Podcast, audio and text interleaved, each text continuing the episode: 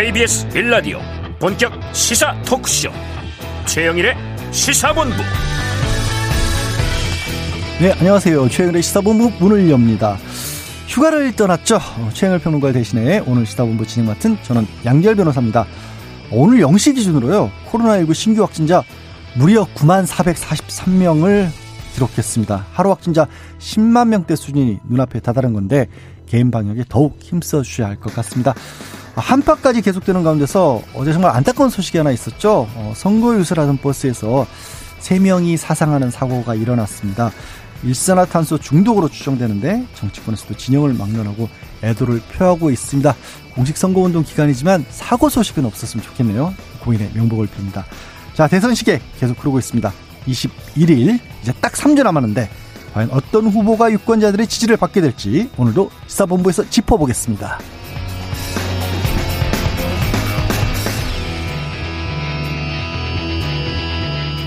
네, 1부에서는 오늘의 핵심 뉴스를 한입에 정리해드리는 한입뉴스 코너 기다리고 있고요. 2부에서는 10분 인터뷰에서 더불어민주당 선대위 전략기행 본부장 강훈식 의원과 이재명 후보의 공식 선거운동 전략 짚어보겠습니다. 이어서 진격의 보수와 사건 본부도 준비되어 있고요. 자, 한 입에 쏙 들어가는 뉴스와 찰떡궁합인 디저트송 신청도 기다립니다. 오늘 뉴스에 어울리는 노래 있으면 문자 샵 9730으로 자유롭게 보내주십시오. 오늘의 디저트송으로 선정되신 분께는 커피 쿠폰 보내드립니다. 짧은 문자 50원, 긴 문자 100원입니다.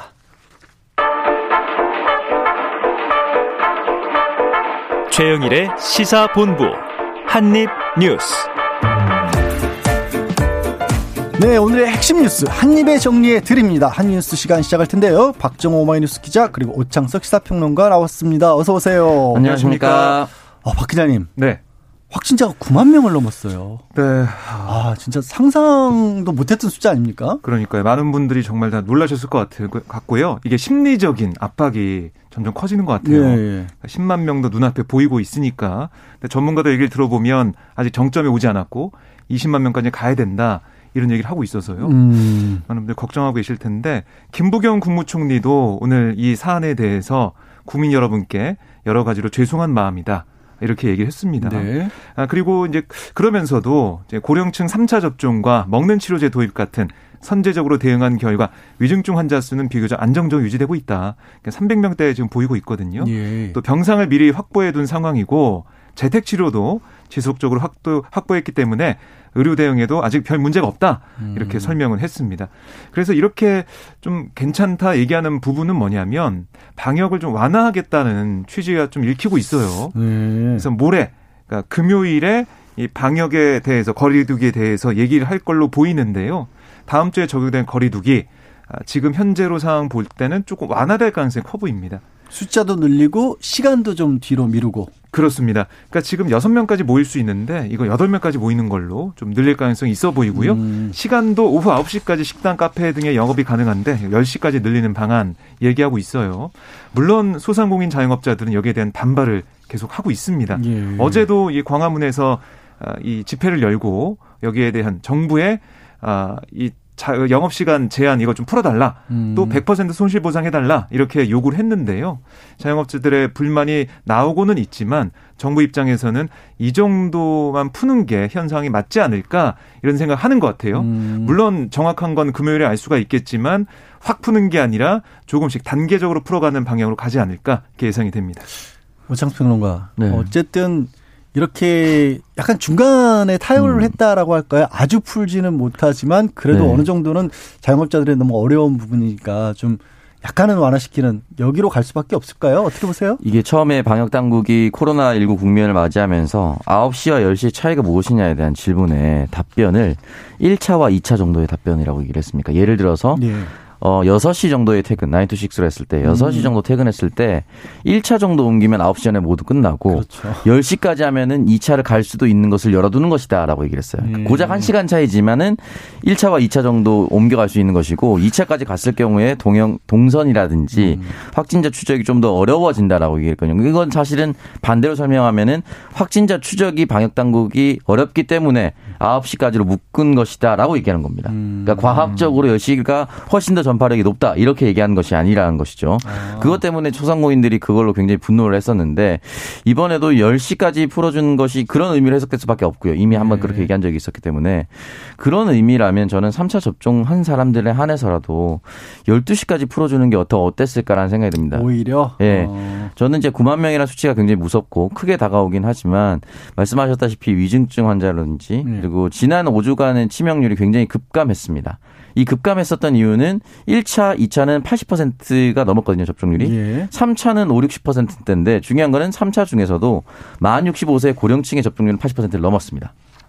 그렇기 음. 때문에 그 고령층의 접종률이 높아지면은 치명률과 위중증 환자가 급감한다는 걸 느꼈다면 예. 그리고 이미 80%가 넘었다면 음. 3차 접종자에 한해서는 12시까지 허용합니다라고 얘기를 했어야 되지 않을까. 어, 오히려 그러면 더 3차 접종도 적극적으로 나설 수도 있을 것이고. 네, 그렇습니다. 음. 그렇기 때문에 지금 일부 고연령층 또는 요양원이나 아주 특수한 곳은 4차 접종도 검토를 한다는 것인데 네. 그렇다면 그렇게 효율적인 관리를 하면서 괜찮은 어, 상대적으로 나이가 어린, 어, 연령층이라든지 이런 데는 3차 접종을 하면은 어느 정도 풀어줄 수 있는 것을 해줘야 자영업자와 일반 국민들도 다 숨통이 트이는데 음. 한 시간 정도 늘린 것으로 과연 자영업자들이 아, 잘 됐다. 방역당국이 우리를 좀 풀어줬다라고 느낄 수 있을까?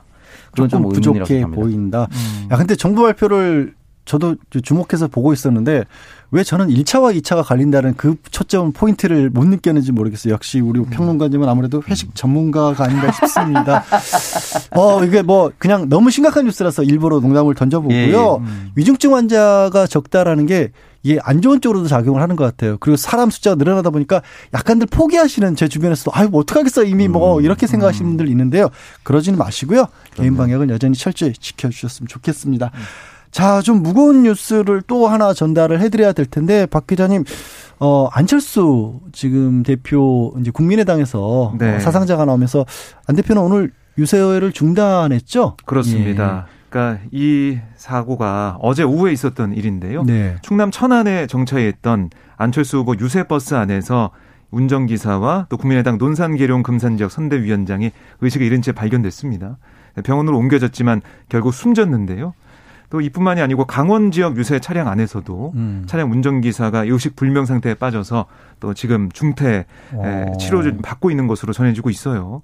그러니까 경찰이 지금 조사를 하고 있는데 지금까지 알려진 사인을 좀 보면 일산화탄소 가스 질식으로 이런 사고가 난 게 아니냐 이런 관측이 좀 많이 나오고 있습니다.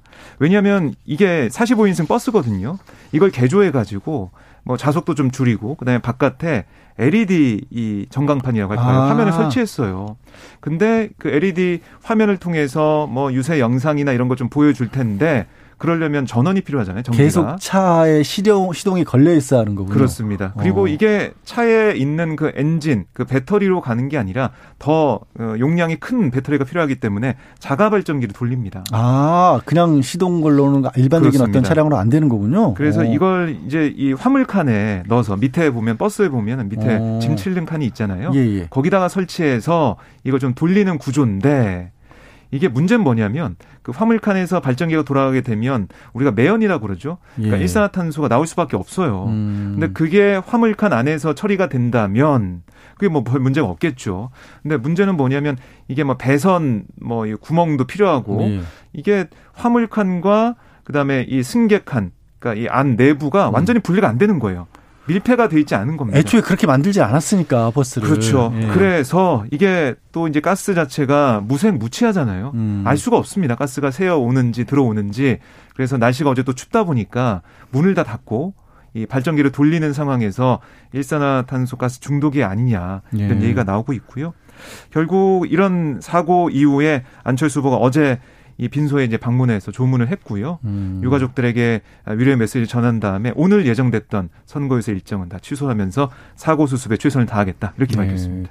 음. 평론가님 이게 선거 기간 되면 네. 사실 심심치 않게 각종 사, 고 소식을 듣습니다. 뭐 네. 빨리 바쁘게들 움직이다 보니까 교통사고도 또 흔히 일어나기도 하고요.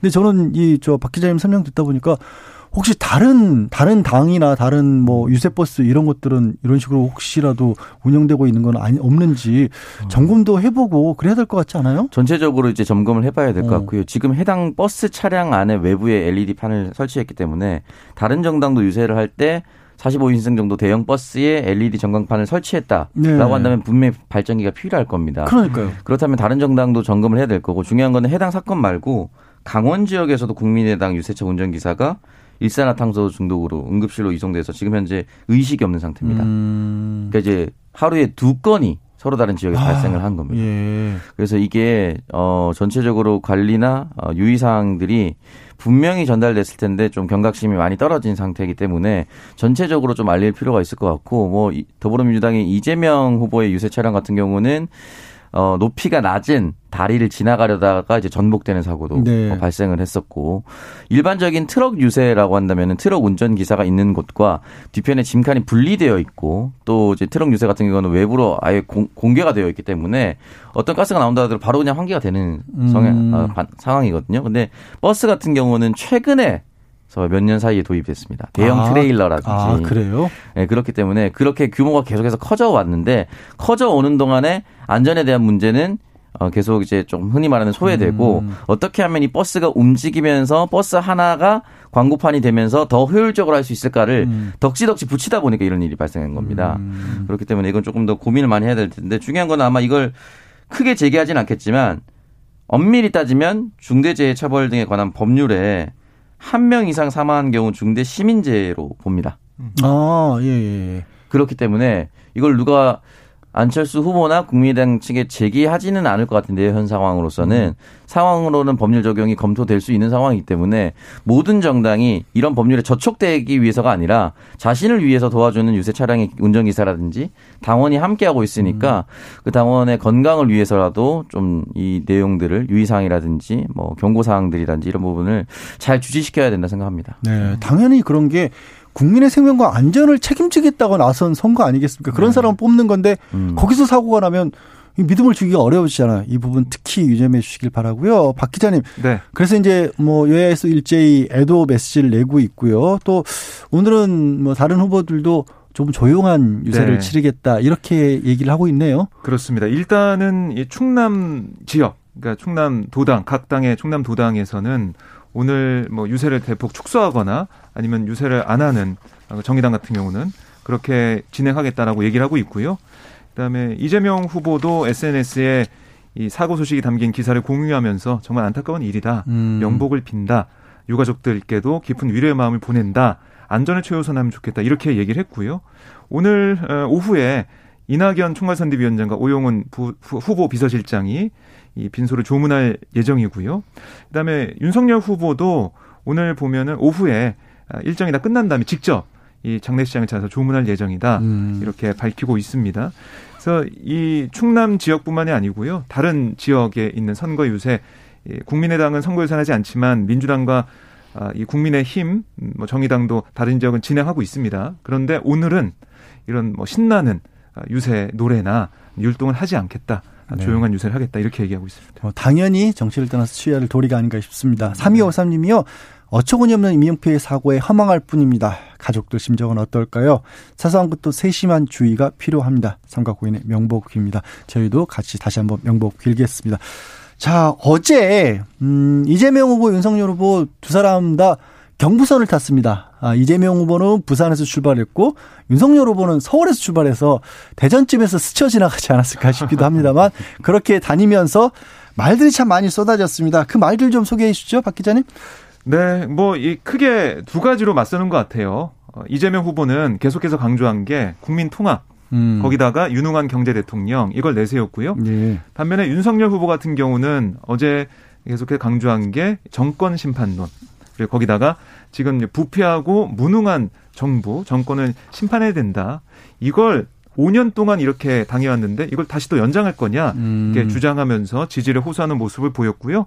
아, 특히 이 서로를 향해서 저격이라 할까 이런 얘기를 계속했는데, 네. 그러니까 윤석열 후보의 고고도 미사일 방어책의 사드 음. 추가 배치론 여기에 대해서 안보 포퓰리즘이다라고 예. 이재명 후보는 지적을 했고 또 신천지 얘기도 했습니다. 음, 아, 그래요? 어. 아, 신천지 나는 이렇게 이만희 총회장한테 가서 강제 검사까지 받게 했는데 음.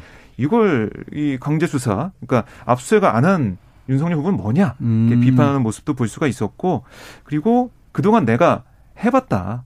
성남시장 그다음에 경기도지사 하면서 음. 공약을 많이 했었는데 다 지켰다. 아. 유능하지 않냐 이렇게 강조를 했어요. 예. 반면에 윤석열 후보는 아니 무슨 소리냐. 지금 정부를 봐라. 부동산 문제 또 방역 문제 제대로 되는 게 있냐 음. 하고 음. 지적을 하면서 이재명 후보도 대장동 의혹에 대해 계속 말이 바뀌는 거 아니냐. 음. 그리고 대장동 의혹에 대해서 성남시장으로서 아니 그렇게 많은 돈이 이익이 저쪽에 갔는데 환수 못한 건 사실 아니냐? 음. 이렇게 지적하면서 이재명 후보의 유능한 경제 대통령 이거는 거짓이다.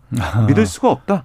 말 바꾸면 한다. 이렇게 주장하면서 서로 맞서는 모습. 음. 정말 설전이 뭐 토론 아니었지만 음. 지역 지 같은 지역이었잖아요. 네. 시간차만 있고 거기서 뭐 설전을 벌인 그런 음. 모양새가 됐습니다. 나란히 경부선 뭐 상행이든 하행이든 같이 타고 내려가면서 이렇게 얘기했으면 정말 큰일 날 뻔했네요. 자, 오평님 네. 이게 들어보면 같은 사안을 놓고 그러니까 음. 대장동이 딱 그렇잖아요. 같은 사안을 놓고 양쪽 입장이 완전히 달라요. 네. 뭐 이재명 후보는 이거 치적이다, 공적이다. 음. 윤석열 후보는 무슨 소리냐, 특혜 음. 베풀어 준 거다. 이렇게 서로 같은 상황에 대한 얘기들이 완전히 다르게 하고 있는 건데 오평님 보시기에 어제 나왔던 여러 가지 말들 중에 가장 인상적이었던 것 그리고 혹시 심판을 봐줄 수 있다면 어느 쪽이 이긴 것 같은지 음. 이 평가 가능할지 모르겠지만 한번 해보시죠. 어 일단은 이 부분에 대해서는 서로 어, 예, 말씀 예시로 들었던 대장동 같은 내용이 안 나왔기 때문에 음. 음.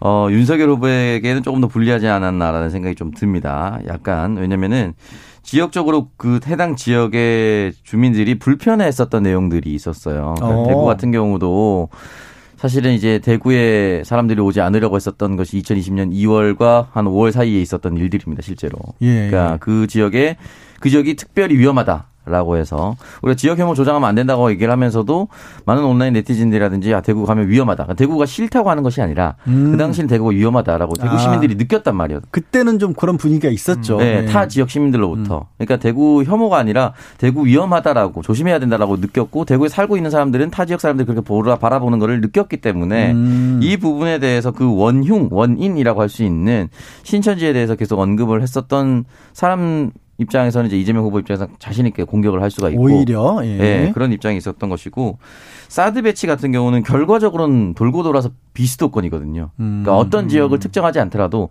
수도권은 안 된다고 했잖아요. 예. 음. 그렇다면 비수도권 주민들은 혹시 우리 지역 오는 거 아닌가? 아, 내려가는 내내 여기에요? 여기에요? 이렇게 생각할 수도 있겠네요. 그럴 수 있거든요. 아. 그렇기 때문에 왜냐면 민주당 당원들은 이재명 후보와 다르게 민주당 당원들은 해당 지역에 다 있습니다. 아, 예. 예. 윤석열 후보 지나갈 때마다 우리 동네 온단다. 우리 동네 온대. 이렇게 얘기하면은 불편해요. 음. 그러니까 그거 자체가 굉장히 불편하기 때문에 사드가 어떤 역할을 하고 안 하고를 떠나서 일단은 우리 지역에 오는 게 군사 시설이 오는 게 심리적으로 불편할 수가 있습니다. 예, 예. 그리고 만약에 반대로 수도권을 보호하기 위해서 사드를 배치해야 한다고 한다면 만약 북한 입장에서는 음. 수도권 보호를 해제하기 위해서는 그 사드 먼저 때려야 돼요.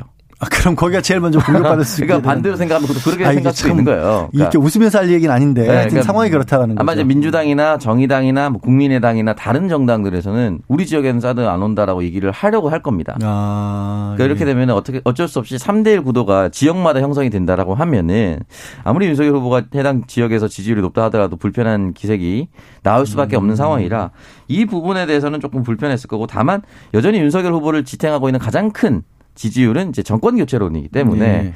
그것과 지역이 맞붙는 결과겠죠. 이거는 아마 음. 조금 더 추이를 봐야 되지 않을까라는 생각이 듭니다. 네. 네. 어제 나눴던 대화의 소재 자체가 윤석열 후보에게는 조금 불리할 수 있었다라는 평가까지 해 주셨습니다. 자, 지금 시각 12시 막 39분이 됐고요. 잠시 교통정보 듣고 저는 다시 돌아오겠습니다. 교통정보센터 이현 리포터 나와주세요. 네, 점심시간이 되면서 교통량은 많이 줄었는데요. 중부고속도로 하남 쪽으로 중부 3터널 부근에서는 화물차 화재 사고가 발생을 했습니다. 불 끄는 작업은 조금 전에 끝났는데 2차로와 갓길은 여전히 통제 중이고요. 사고 정리 작업이 한창입니다. 뒤쪽으로 경기 광주 부근부터 1km가량 극심한 정체니까요. 전방 상황 잘 살펴주셔야겠습니다. 영동고속도로 강릉 방향 이천 부근의 정체는 작업 때문입니다. 1차로에서 방음벽 보수 작업 중이라 2km 구간에서 영향을 받고 있습니다. 서울 시내는 고산자로 지나실 분들입니다. 상수도간 파열 누수 작업하고 있는데요. 왕십리역에서 동대문 구청 사거리 방향이고요. 도선 사거리 부근에서 누수 복구 작업을 하면서 차로가 부분 통제되고 있고 일대 교통이 혼잡한 상황입니다. KBS 교통정보센터였습니다.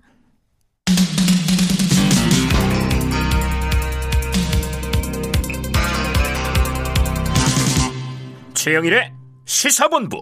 네, 최영일의 시사본부 한입뉴스 함께하고 계시고요. 저는 최영일 평론가 휴가를 보내주기 위해서 오늘 나온 양지열 변호사입니다. 자, 다음 소식은요. 어, 윤석열 후보와 유승민 전 의원이 어, 내일 전격적으로 회동을 한다라고 나오네요. 그동안 유승민 전 의원은 정말 얼굴 보기가 힘들었는데 네. 과연 여기서 원팀 선언까지 이루어질 수 있을까요?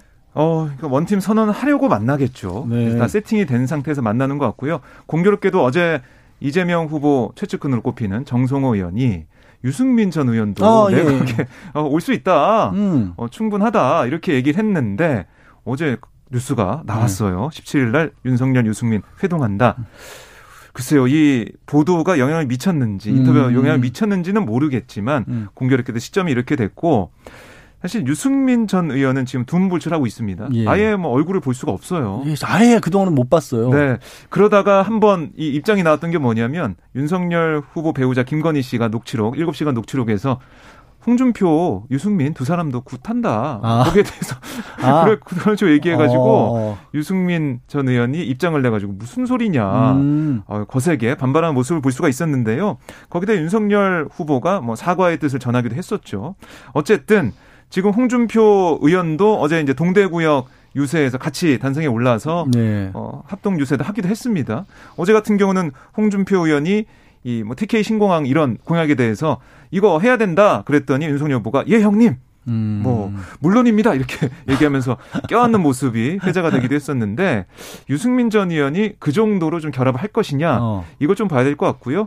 하지만 이 선대위에서 어떤 직책을 맡아서 함께 어, 영양, 그 원팀이 될 거라는 것은 뭐 기정사실이 된다라고 볼 수가 있겠습니다. 음. 그거 빼놓고선 내일 공개적으로 두 사람이 만날 일은 없는 거니까. 굳이 만날 네. 일이 없다. 그렇죠. 음. 참 민주당 입장에서는 모양이 살짝 머쓱해진 그런 네. 모양 빠진 일이 돼버렸는데 자, 오평론가님. 맡으면 유승민 전 의원 선대위에서 일을 맡는다, 맡, 맡기 위해서 만나는 것 같다는 이제 박기념 분석해 주셨는데 맡으면 열심히 하긴 할까요? 아까 홍준표 의원 사실 어제 나왔다고 하지만 홍준표 의원도 열심히 하는 것 같으면서 가끔 SNS에서는 아 이게 뭐 경선보다 본선이 더 아쉽고 뭐 이런 얘기도 하시잖아요. 어떻게 네. 보세요? 이거 예비 경선 때로 돌려보면은 예. 뭐 그런 기사가 난 적이 있었습니다. 예비 경선 국민의힘 예비 경선 끝나고 유승민 후보와 윤석열 후보 몸싸움이 있었다. 어, 어, 어, 그런 살짝, 기사 있었습니다. 예, 예. 그래서 이제 유승민 의원이 여기에 대해서 이제 뭐 그런 비슷한 뭐 옥신각신이 있었다라고 얘기를 했었고 없었다라고 얘기한 적이 없습니다. 음. 이제 감정이 그냥 선거 진 것도 있겠지만 여러 감정이 남아 있을 거예요. 근데 그럼에도 불구하고 한 정당의 대선 후보로 뛰었던 사람이 다른 정당에 지지를 한다는 건 참 쉽지 않은 일입니다. 음. 그렇기 때문에 이 부분에 대해서 어, 윤석열 후보가 완주해서 꼭 대통령이 돼서 정권 교체를 해주길 바란다 정도의 원론적인 답변이 나올 것 같고요. 아. 선대위에 합류한다고 해서 큰 직책을 맡거나 그렇게 할 수도 없는 게 지금 20일 음. 남은 남아서 유승민 전 의원이 합류한다고 해서 크게 달라질 게 없어요. 음. 유승민 표 공약을 받들겠습니다 해서 국민들이 와 대박이다 음. 이렇게 되는구나라고 생각할 게 없어요. 왜냐하면 그 정도 공약이었으면 이미 반영했을 거고요. 예. 그렇기 때문에 그냥 다른 곳에 가지 않는다. 라는 음. 정도만 보여줘도 아. 유순석열 후보 입장에서는 정말 큰 호재다라고 볼 수가 있는 것이죠. 아마 민주당만 좀 이상하게 되지 않을까. 그러니까 사실은 이제 뭐 던질 수 있는 후보들이 예를 들어서 아예 이탈해서 다시 돌아갈 수 없는 뭐 김종인 전 위원장이나 네. 아니면은 뭐 김동연 무소속 후보나 뭐 이 정도까지는 계속 얘기 설득해 볼 수가 있겠지만 저쪽 정당 안에 있는 사람을 이름 음. 언급하는 것이 과연 어떤 도움이 될 것인가. 이거 사실은 파급력이 크려면 홍준표 의원 될고 온 게 훨씬 더 파급력이 크거든요. 파급력으로 따지면은. 네. 근데 이제 유승민 의원 이름을 언급했다는 것은 글쎄 물밑에서 접촉이 아예 없다라고 한다는 것은 그냥 인디언 기후제처럼 나의 바람만 얘기한 것인데 음. 이 부분에 대해서 굳이 언급 안 했으면은 그냥 뭐 윤석열과 유승민이 뭐 화합했다라고만 나올 텐데 정성호 의원이 그렇게 던지면서 민주당이 뭐 사실은 판을 키워줬네요. 음. 네, 네, 또 판을 또 키워주고 민주당만 이상하게 닥쳤던 게 지붕 쏟아본다, 뭐 음. 격이 된다는 게 한 줄 더 나갈 수 있는 음. 상황이 되지 않았나. 근데 그럼에도 불구하고 유승민 후보가 열심히 도와준다고 해서 윤석열 후보의 지지율에 크게 도움이 되는 것도 아니고요. 민주당이 그렇다고 그렇게 얘기했다고 해서 크게 지지율이 떨어질 것도 아닙니다. 하나의 그냥 해프닝 정도가 예. 됐다라고 좀 보시는 거네요.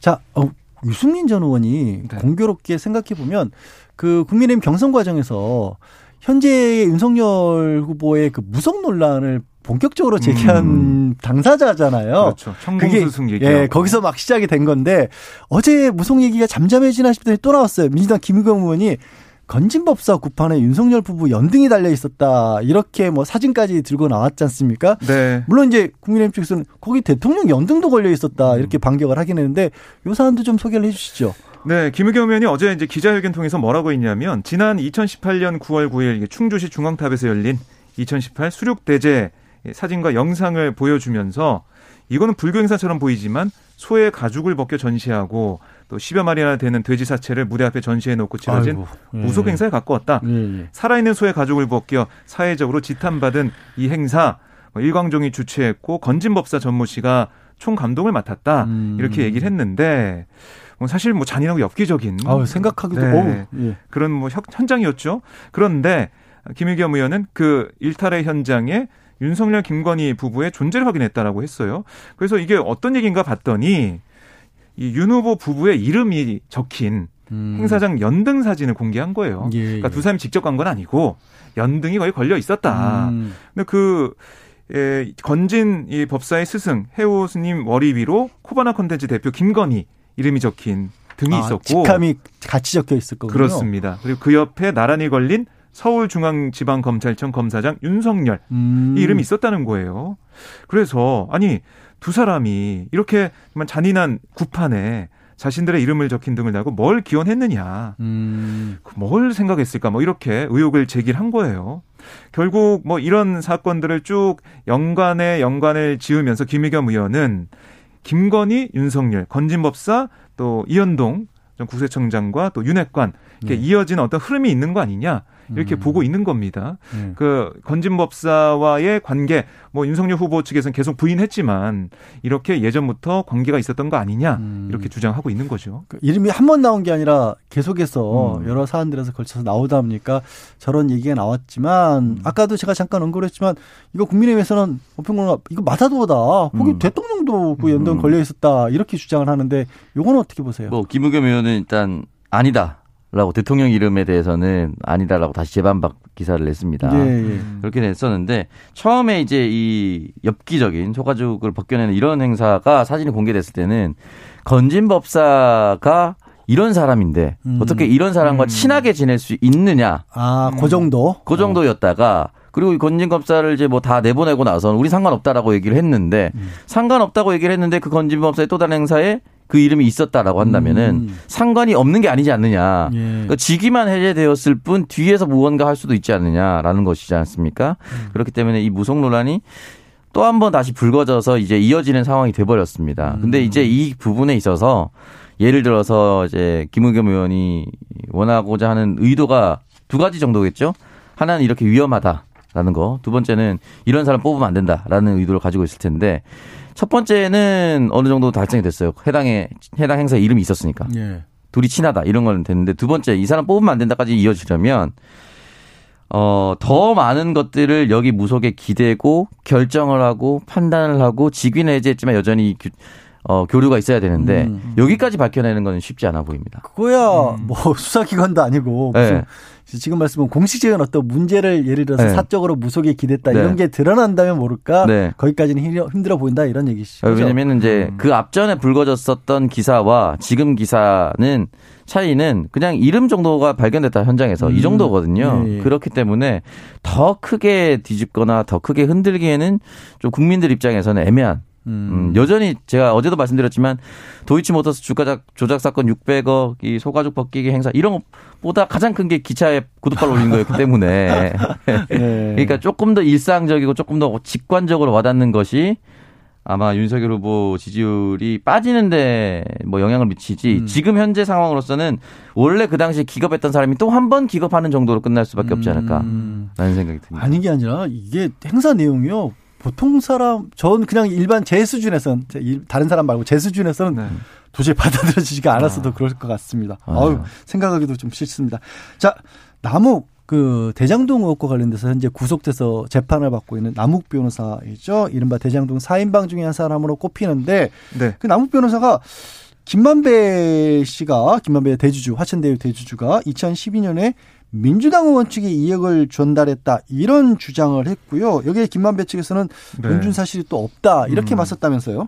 그러니까 이게 이제 지난해 10월에 검찰이 이 남 변호사를 조사하면서 김만배 씨가 A 의원 보좌관에게 현금 2억 원을 전달했다. 이런 취지의 진술을 확보했다는 보도가 나왔어요. 네. 그러니까 남 변호사 진술에 따르면 2012년 3월 천화동인 7호 소유주의자 김만배 씨의 언론사 후배 배모 씨가 식사 자리에 2억 원을 마련해 왔고 음. 김만배 씨는 A 의원 보좌관을 통해 돈을 전달하겠다라고 얘기하면서 2억 원을 받아갔다는 거예요. 아, 김만배 씨가 받아갔다? 그렇습니다. 네. 그래서 남욱 변호사의 입장은 생각은 김만배 씨가 돈을 가져갔는데 아무런 효과가 없었고 음. 그 이후 돈을 돌려받지도 못했다. 그래서 배달 사고 가능성까지 언급을 했어요. 아 혹시 그렇게 해서 자기가 챙긴 거 아니냐 이런 얘기까지 네, 그러니까 남 변호사는 그런 주장까지 펼쳤는데 어. 검찰에서는 남 변호사의 진술을 확보한 다음에 사실관계를 확인해 봤지만 별다른 혐의점을 찾지 못한 것으로 우선 전해지고 있습니다. 아 그래요? 네. 그러면 굳이 이렇게까지 크게 보도할 일도 아닌 것 같은데? 네, 이게 지금 뭐 보도가 되고 나서 계속 뭐 인용 보도가 나오고 있는 상황인데요. 예. 김만배 씨도 여기에 대해서 A 의원은 잘 알지도 못하고 친한 사이도 아니다. 당연히 돈을 준 사실도 없다. 검찰도 사실이 아닌 것으로 결론낸 사안이다. 라고 음. 반발을 하고 있고 김 씨가 2억 원을 전달했다고 지목된 A 의원 보좌관도 김 씨와는 전혀 모르는 사이다. 음. 이런 또 의혹을 전면 부인하고 있습니다. 음. 또 해당 의원실 관계자도 언급된 보좌관 김만배 씨와 일, 면식도 없고 당시에는 의원이 현역도 아니었다. 음. 보좌관도 없었다. 이거는 선거 개입이자 더러운 정치 공작의 냄새가 난다. 이런 주장까지 펼치고 있습니다. 아니 오평원 의원님 네. 이게 지금 얘기한 거 보면 결론을 놓고 보면 아무것도 아닌데 왜 이렇게 기사가 크게 나왔을까요? 이거는 어찌 보면 이재명 후보에게는 좀 네. 불리한 상황이겠죠. 이런 어, 얘기가 나오는 게 민주당과 이재명 후보에게는 불리한 상황일 수 있는데 그 음. 말씀하셨다시피 결과적으로 아무것도 하게 된 게 없어요. 그러니까요. 전형적인 아니면 말고식의 기사입니다. 음. 이게 누가 악의적으로 발주한 거 아니고서야 이런 해당 내용이 사실은 기사화돼선 저는 안 된다고 생각이 들거든요. 음. 그러니까 결국은 민주통합당의 어떤 의원에게 주기로 했는데 당시 의원은 현역도 아니었고 보좌관도 없는 상태에서 보좌관도 나도 받은 적이 없다라고 얘기하면은 이게 뭡니까? 아예, 아예 모든 것들이 하나도 형성이 되지 않은 상황에서 그런 의혹이 있다라고 제기만 해버리면 말이 안 되는 거고 이 부분에 대해서 잘못된 것은 그 곽상도 의원 아들이 50억을 퇴직금으로 받았다. 박영수 특검 딸이 11억을 회사로부터 빌렸다. 이런 특정한 내용이 나와야 기사가 되고 이거 왜 그랬는지를 질문할 수 있는 것이지. 예. 이거는 뭐 하나도 확인되지 않은 상황인데 기사화를 내버린다는 것 자체가 말이 안 되는 거죠. 음. 제가 박정우 기자님한테 1억을 빌려드리지 않았습니까? 네? 아니요. 아니죠. 그런 거예요? 아니 이런 거잖아요. 아, 예. 근데 의혹이라고 하니까 첫 취재 보니까 돈 빌려준 적도 없고 계좌 거래 내역도 없고 심지어 제가 1억도 없어요. 그게 그, 중요하죠. 네. 그럴 돈 없잖아요. 없어요. 그러니까 이런 기사를 쓰면 안 됩니다. 음, 네. 그러게요. 아유 우리 언론이 조금 더 진지하고 신중하게 우리 국민들을 혼돈에 빠뜨리는 일은 없었으면 하는 생각이 듭니다. 그 생각 들면서 KBS 일라디오 최영일의 시사본부 박정호 오마이뉴스 기자 그리고 오창석 시사평론가와 함께한 한입뉴스는 여기서 마무리를 하겠습니다. 고맙습니다. 고맙습니다. 네, 최영일의 시사본부 저는 최영일 평론가 휴가 보내느라 진행 맡고 있는 양지열 변호사고요. 일부 순서는 여기까지 하겠습니다. 그리고 오늘 디저트송은 5540님의 신청곡으로 골랐어요. 5540님이요. 음, 정치권 소식 답답하네요. 시원한 올림픽 우리 선수들 뉴스 많이 듣고 싶어요. 제가 시사 방송이라 어쩔 수 없이 많이 전해드리고 있는데요. 대신 국가대표 OST 러브홀릭스의 버터플라이를 신청하신 곡으로 디저트송으로 골랐습니다. 자 멀리 가지 마시고요. 저는 잠시 후 2부에서 돌아오겠습니다.